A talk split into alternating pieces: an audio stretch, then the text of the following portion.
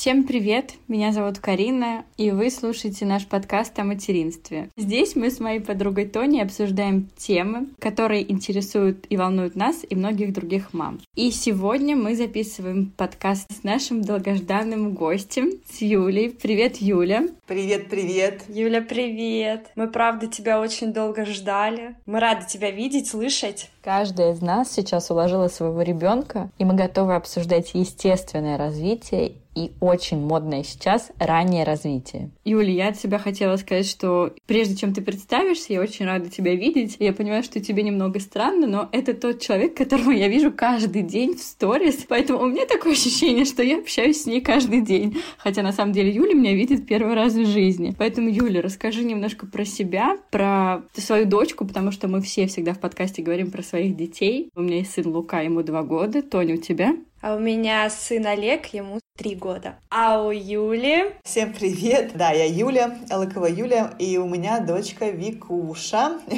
Вика, но мы называем ее Викуша чаще всего, и ей два года и один месяц, так что мы тут очень все близко в таком вот возрасте с детьми. Да, Юля занимается нейропсихологией. Да. Нереально интересное направление для всех молодых мам. Да, Юля, расскажи, как ты до этого докатилась, потому что я знаю, что до декрета ты занималась тем же, чем и я, маркетингом маркетингом. Да, докатилась до, до этого странным образом. Занималась не маркетингом, а именно медийной сферой, то есть расчетами рекламных кампаний. У меня высшее образование математическое и вот такой вот склад ума аналитический, и мне всегда была интересна какая-то вот методология цифры и так далее. Когда родилась Викуша, конечно же, я, как любая мама, стала методично изучать все эти методики раннего развития, что же делать с ребенком, куда же с ним идти, и поняла то, что ни одна методика не отвечает вообще ни на один вопрос на самом деле, и пошла глубже. И как раз тогда познакомилась с нейропсихологией, настолько она меня увлекла и завлекла, что начала учиться, и вот до сих пор учусь и рассказываю о ней другим людям.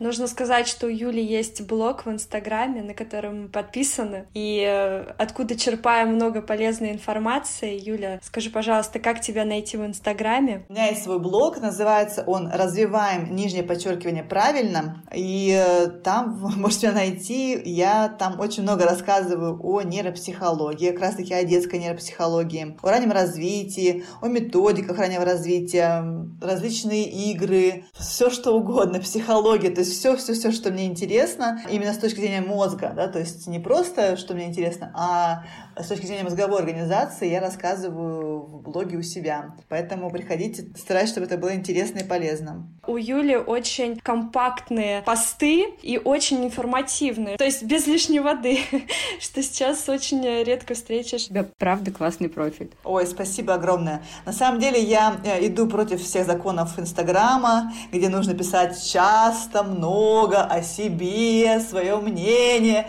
Вот это все не про меня, да, потому что мне ближе же аналитика, такое системное мышление, поэтому я пишу редко, но метко.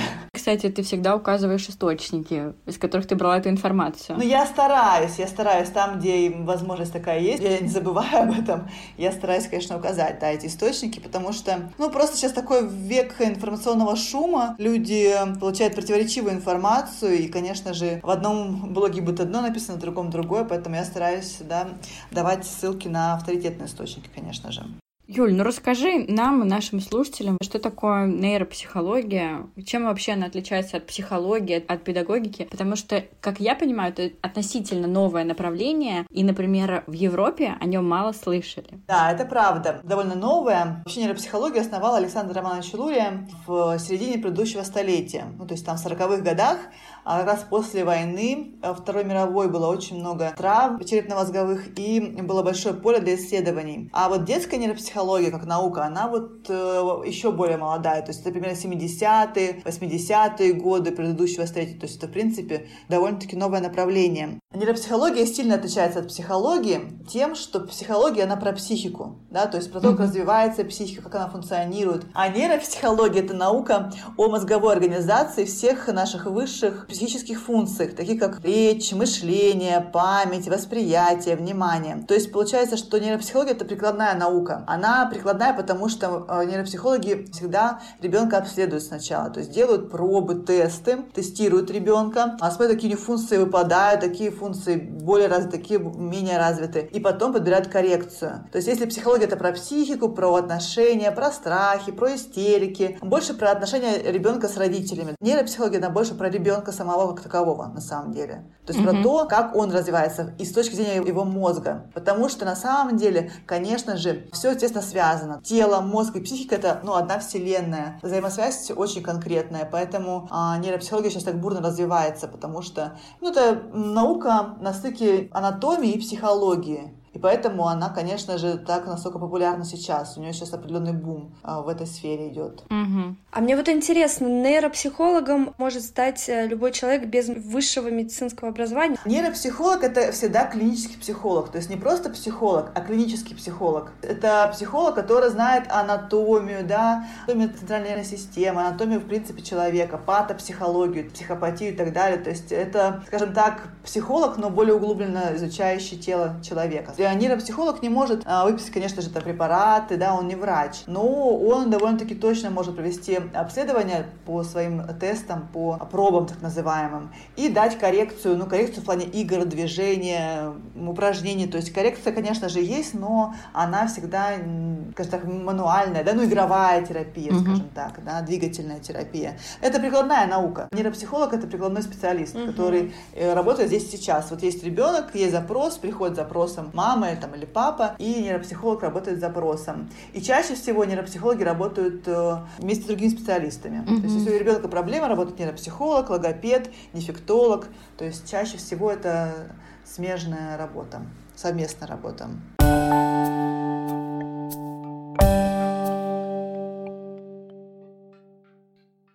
Ну и главный вопрос нашего выпуска. Почему раннее развитие детей стало таким модным направлением, причем именно в России? И нужно ли этим заниматься, Юль? Да, сейчас будем долго это обсуждать. Но на самом деле на этот вопрос есть несколько ответов. Одного ответа нет однозначного. Но, во-первых, конечно же, мне кажется, на мой взгляд, э, это связано с тем, что у нас очень сильно изменилась, в принципе, наша среда, наша конъюнктура рынка. Потому что сейчас востребованы люди с высоким интеллектом, умные mm-hmm. люди, скажем так, у которых развиты социальный интеллект, коммуникабельные способности. Да? Мы все понимаем, чтобы зарабатывать деньги, нужно много чего уметь. И современные родители исходят из этого, что если я дам ребенку очень многое в детстве, то он вырастет очень успешным человеком, закончит МГУ и так далее, и будет работать на престижной работе, зарабатывать хорошие деньги, что, конечно же, сейчас очень важно в современном мире. Плюс мир же у нас сейчас очень сильно меняется, да, он такой конвергентный, поэтому мы сами не знаем, что будет через 20 лет, и мы чувствуем себя очень тревожно по этому поводу. А что мы делаем, когда нам тревожно? У нас возникают такие вот состояния, что нам нужно что-то срочно делать. Тем более, что вот сейчас же такая есть история в целом, о том, что а, мы рожаем позже, да, как мамы. Рожаем мы уже в сознательном возрасте, мы уже тоже зрелые специалисты, мы уже там уважаемые люди в каком-то там профессиональном сообществе и выпадаем на несколько лет из такой вот жизни, а энергии у нас много, знания о мире у нас много. Потенциала мы... тоже. Тоже. И куда его девать? Его надо девать в ребенка. Что с ним делать, никто не знает. А есть методики раннего развития, как спасательный плод. Сел и поплыл что называется. Вот это, кстати, мне кажется, моя история. То есть ты сейчас говоришь, я вспоминаю себя после декрета. Мне кажется, Луке еще полгода не было. Как я сидела и читала про все методики раннего развития, заказывала какие-то наборы умницы, заказывала все эти карточки. Заказывала сейчас... мне наборы умницы. Заказывала Тони, да. Я еще была беременна, уже заказывала ей набор. А все почему? Потому что сейчас я уже понимаю, что я тогда отошла от работы, а в офисе я привыкла, что у меня есть туду-лист, я должна чем-то заниматься дома, что я буду просто кормить и лежать. Нет, это не про меня, я должна чем-то заниматься. Соответственно, я все это перекладывала на ребенка. Да, но вот в этом и есть проблема основная. Ну и плюс, конечно же, это определенное там чувство вины, которое тоже... Тревога всегда идет с чувством вины. Родительские амбиции в том числе. Конечно. То есть, получается, это проблема, ну, конечно же, родителей в первую очередь, а не ребенка на самом деле. Он-то живет не в этой сфере. И все это чувствует наш прекрасный же мир. Наши маркетологи детских товаров очень это активно используют. И, конечно же, же, а, это тоже является тем, что подстегивает такой вот э, интерес к методикам раннего развития. Мы, кстати, тут пришли к интересному выводу, о котором мы с Кариной часто спорили. Почему в России так развит детоцентризм, а в Европе и в Америке его абсолютно нету? И как раз исходя из того, что ты сейчас сказала, можно сделать вывод, что потому что в Европе и в Америке мама выходит на работу с двух недель, да, после рождения ребенка, у нас... В три года. Три года, Ну, да. частично, да, конечно же, с этим, и частично, я думаю, еще с тем, что не так давно живем в эпоху капитализма, и мы еще там, мама 90-х, 80-х, помним о том, как там это было в 90-е годы, как да, детям не хватало, то есть какие-то такие ощущения есть, что детям не хватало чего-то, и мы хотим все это додать детям, да, то есть что наши дети не будут ни в чем нуждаться, все лучшее детям, все ради детей, то есть этот, этот вот детоцентризм, он очень сильно, мне кажется, связан с проблемой 90-х в том числе, mm-hmm. то есть, да, такой еще фактор истории тоже играет свою роль. Это точно. Ну и тут опять вопрос, как мы с вами выросли без всех этих развивашек? Мы отлично выросли без развивашек на самом деле, потому что мы росли в естественной среде. Наша среда, вот вообще еще дети 90-х, это последнее поколение детей, да, до нулевых, которые выросли именно в той среде, которая максимально ребенка развивает. Во-первых, мы очень много двигались. Мы двигались нон-стоп. Мы гуляли по 8, по 9 часов, прыгали с гаражей в сугробы, лазили по деревьям, через заборы, проводили лето у бабушки, да. И кажется, что какое-то развитие, но это же не развитие, что это за чепуха, но на самом деле это огромное развитие, потому что э, для ребенка в первые годы жизни это именно сенсомоторное развитие, то есть двигательное и сенсорное, это основа любого развития ребенка. И мы это прокачивали, мы компенсировали все свои проблемы перинатальные именно движением в первую очередь. И потом спокойно шли в школу в 7 лет, всему учились и читали, и писали, а, поступали в институты, заканчивали их успешно, и все нормально было, да, то есть, в принципе, у нас было все в нашем детстве, то есть было движение, о чем я уже сказала, у нас было сенсорное развитие, потому что, опять же, прогулки, деревня, это то, что насыщает наш мозг самыми настоящими стимулами, да, которые реально развивают мозг, потому что ребенку до 7 лет особо, в принципе, больше ничего не нужно, да, движение и сенсорика, и плюс мы играли в подвижные игры, классики, казаки-разбойники, вышибалы, колечко-колечко. Это все тоже развивает очень сильно мозг, потому что когда ребенок играет в подвижные игры с правилами, это прокачивает его лобные доли, то есть самоконтроль. Стоп, остановись, сделай это. Это тоже про мозг на самом деле. И все вот это вот. А еще и мы в быту, конечно же, активно развивались. Угу. Все мы э, убирались, перебирали эту крупу. Вот вам Гречку, как бы... да. Вот это, мне кажется, моя развивашка из детства. Разбирать гречку. Это мелкая моторика. Раз вот и мелкая моторика. Игры игры с крупами. Все было доступно. Просто бальзам на душу мне сейчас. У меня очень активный ребенок, и ничем другим, как улицей, играми, спортом, я не могу его долго увлечь. Смотрю на детей, которые два часа за столом сидят, и думаю, ну как? Как эти дети могут заниматься, как они в год могут лепить аппликации, как они могут сортировать цвета. Поэтому я еще хочу тебя спросить, все-таки занятия э, развивашками, это столь важно или без этого можно обойтись? Здесь важно понимать, что в какой среде мы находимся. В норме ребенок должен гулять летом 4-5 часов в день. Если он гуляет 4-5 часов в день летом, да, ну не, не берем текущую ситуацию, то ему не нужны развивашки. Uh-huh. Да, если он проводит это в деревне, на даче, да, если он эти стимулы берет извне, то они не нужны. А развивашки это компенсация этой среды скудной, что зачастую мы просто не можем дать эту среду. Мы живем в городах, у нас одни и те же площадки, все одно и то же на улице, да, то есть ребенку уже нет развития на улице, потому что это не живая природа, скажем так. И поэтому приходится компенсировать это развивающими занятиями. Если у ребенка э, этого хватает в избытке, то они не нужны на самом деле. Мы так и развивались вместе с вами, да, то есть нас никто не учил да. читать, писать. Э, мы э, и шли до школы спокойно, свободно. Ну, в 6 лет начинали там какие-то прописи нам давать, но до 6 лет нас никто не трогал. Никогда особо. Но мы гуляли целыми днями. Я помню эти яблони, на которых мы все детство провели, залезали на них, и эти гаражи наше детство было другим. То есть, если ребенок дома с мамой не занимается всякими развивашками, но целый день проводит на улице, это есть хорошо. Я правильно понимаю? Да, это есть отлично, да. И здесь только важно, чтобы на улице тоже, да, есть разная улица. Может быть, ребенок в коляске, а мама в телефоне. Это одни условия среды, угу. да. А может быть, ребенок в лесу гуляет, здесь цветочек, здесь, смотри, божья коровка, здесь там пригорки, здесь посмотри, залезь сюда, заберись. А мама все рассказывает, ему объясняет. Это другая ситуация. То есть, да, здесь важно именно то, как ребенок гуляет, потому что прогулка это тоже не панацея. Если это одна и та же площадка, то, конечно же, это не будет уже так как ребенка развивать. Здесь э, тоже нужно все, все эти риски взвешивать, естественно. У меня еще вопрос по поводу того, что, допустим, с ребенком не заниматься до 7 лет. И вот самый главный вопрос других мам, а как он в школу пойдет?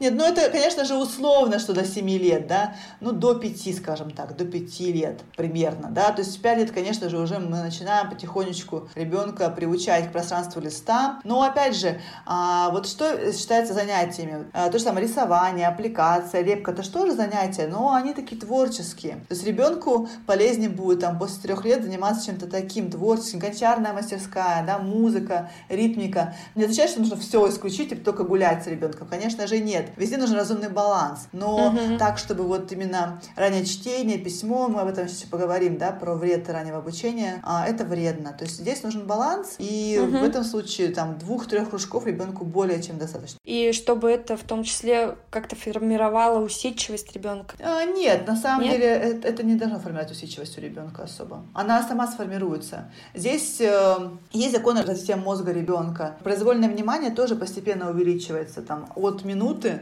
в один год до 40 минут к 7 годам. И ребенок в норме, типичный ребенок, когда у которого развитие идет по нормам, он э, к 7 годам вполне высиживает эти 40 минут. Mm-hmm. Здесь как раз таки наоборот, если мы перегрузим его в раннем детстве, да, если мы э, мозгу не дадим вот это вот питание, эту батарейку не зарядим движением, то наоборот мог, могут быть проблемы. То есть здесь не стоит переживать по этому поводу, наоборот. Ну, как бы... Мои страхи просто сейчас так развенчиваются. Это миссия моего блога. да. Юль, а расскажи, можно ли навредить занятиями ребенку? Ну, вот, например, да, представим, что мама, у нее годовалый малыш. Она ему купила стол, стул и сидит с ним, занимается постоянно развивашками по спискам всех популярных нейропсихологов. Можно ли этим навредить ребенку? А вообще, как бы, а, мы можем навредить ребенку ранним развитием, если это развитие от слова рано да, когда мы пытаемся ребенку дать как можно все раньше. Если мы понимаем, что раннее развитие это развитие а, ребенка в раннем возрасте, это один вариант. Когда мы ребенка развиваем, потому что мы знаем, как его нужно развивать, это один вариант. А когда мы чрезмерно, да, его пытаемся дать ему слишком много и слишком рано, то да, мы можем навредить. Например, азбуку в два года это вред. Да, это вред, это вред. И в принципе, да, то есть у ребенка есть определенная, скажем так, батарейка мозга. У него есть запас его мозговой энергии, которая ему дается вот изначально. Вот утром он проснулся, она у него есть эта энергия. И вот э, первые годы жизни это как раз таки развитие сенсомоторного интеллекта и эмоционального интеллекта. То есть это то, на что ребенок должен все свои силы просто вот, вот туда потратить. И когда мы ребенку пытаемся дать что-то другое, усиленно, очень усиленно, то есть нас настаиваем, давим. И на самом деле ведь потенциал мозга, он бесконечен у ребенка в раннем детстве. Он может очень много чего освоить. И тогда получается, что мы забираем энергию из тех процессов, которые должны были развиваться. Это сейчас большая проблема в том, что приходят дети не готовые к школе, потому что они переучились переразвивались в раннем детстве. У них не хватает регуляции своих эмоций, не хватает самоконтроля, саморегуляции. Потому что просто в тот период а, они взяли слишком много, слишком много родителей поставили задач перед ним. И это большая проблема сейчас, поэтому да, конечно же, и все нейропсихологи даже тоже об этом говорят, что если вы занимаетесь, то и должно быть ограничение по времени. 15-20 минут. Тогда это не навредит, да, за столом сидения. А если это час, то это просто не отвечает э, потребностям мозга ребенка. На самом деле ребенок, он всегда знает, что нужно его мозгу. Просто мы зачастую считаем, что это неправильно. Неправильно идти по бордюрам, неправильно лезть в эту грязь, неправильно лезть в эту лужу, копаться в песке, неправильно бежать куда-то, карабкаться там, да, по деревьям. Правильно вот делать именно так, как вот показано у кого-то блогера в Инстаграме или там у кого-то там ведущего специалиста и так далее. А ребенок э, на самом деле он знает, что ему нужно. То есть он чувствует это, он чувствует. Дети так себя ведут не просто так, они понимают прекрасно, что им нужно. Ну, точнее, не понимают, они подсознательно к этому стремятся. То есть ребенок в любом случае возьмет столько, сколько ему нужно. Через силу что-то делать это только Нет, момент. нет, не всегда он возьмет столько, сколько ему нужно. Опять же, нужно понимать, что мы ведь э, взрослые, и для ребенка мы идеалы, да, идолы, скажем так. И mm-hmm. если мама хочет, чтобы я изучал цифры и буквы, и она радуется от этого, да, и если мама вот хочется заниматься аппликациями в один год, то я, скорее всего, возможно, буду этим заниматься, потому что это радует мою маму, мой идеал, скажем mm-hmm. так. И здесь такая возникает проблема, что мы можем как раз-таки сделать то, что не будет полезным. Даже есть э, такая фраза у известнейшего нейропсихолога, нашего профессора а, МГППУ Анны Владимировны Семенович, она так и говорит, отстаньте от детей, просто отстаньте от детей. И это правда, мы слишком к ним пристали. И проблема еще в том, что когда мы слишком к ним пристаем, то дети теряют способность фантазировать. Они просто уже, у них слишком много всего. Вот э, банальные игры с палкой и с э, камушками намного полезнее, чем какие-то развивашки на самом деле зачастую.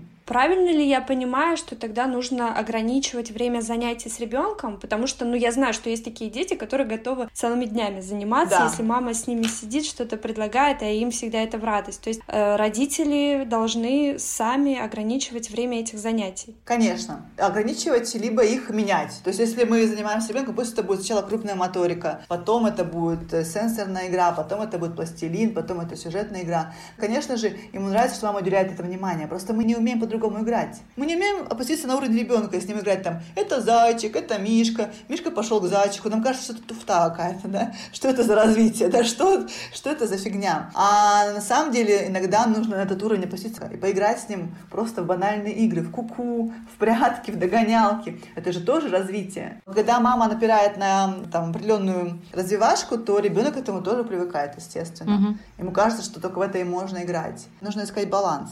Юль, я хотела у тебя спросить насчет суперразвитых детей. Знаешь, есть по телевизору передача, я не помню, как она называется, там как лучше раз... всех. Лучше всех. Там как раз дети гении. И я просто знаю, что эта да. передача очень многих мам вызывает чувство вины, которое я очень не люблю, и я хочу, чтобы у всех мам было как можно меньше чувства вины. Вот скажи, пожалуйста, вот эти дети, которые там в три года знают четыре языка, при этом они не растут в двух-трех языковой среде, то есть это родители их учат новым языкам, или там девочка в два года рассказывает всего Чуковского наизусть. Это же перегруз мозга идет, это не в норме для обычного мозга детей. Ну, скажем так, конечно же, вот так вот голословно нельзя судить, да, по детям надо смотреть на них детально, но, mm-hmm. конечно же, в общем, да, это перегруз. В этом говорят все нейропсихологи, там, мои педагоги, вот я училась у Жанны Марковны Глозман, она ученица самого Лурия, да, основатель нейропсихологии, и она рассказывала такие случаи, когда приходит мальчик в 5 лет, и он знает 4 языка или 5 языков, потому что родители его учили, то есть там были несколько нянь и прочее, прочее, но у ребенка страдает эмоциональная сфера, то есть истерики, mm-hmm. не хватает саморегуляции, то есть там комок проблем, потому что ребенок реально был перегружен, чрезмерно перегружен. И нужно понимать, что все вот эти вот шоу, да, про детей вундеркиндов, все-таки это шоу, это телевидение, чтобы нас развлечь. Это не то, что делает детей успешными. На самом деле, вот есть уже давно за детьми вундеркиндами наблюдают, угу. нейропсихологи в том числе, и очень часто дети вундеркинды неуспешны в будущем. Почему? Потому что когда мы э, интенсивно ребенка обучаем, а это обучение, это не развитие, это обучение, то есть мы его натаскиваем. Ну, условно, мы натаскиваем ребенка на языки, на а, сложение трехзначных цифр, неважно, на что мы натаскиваем его, то мы очень сильно развиваем левое полушарие мозга. Левое полушарие мозга, оно отвечает за абстракции, за символы, за речь, ну, я его называю прагматик.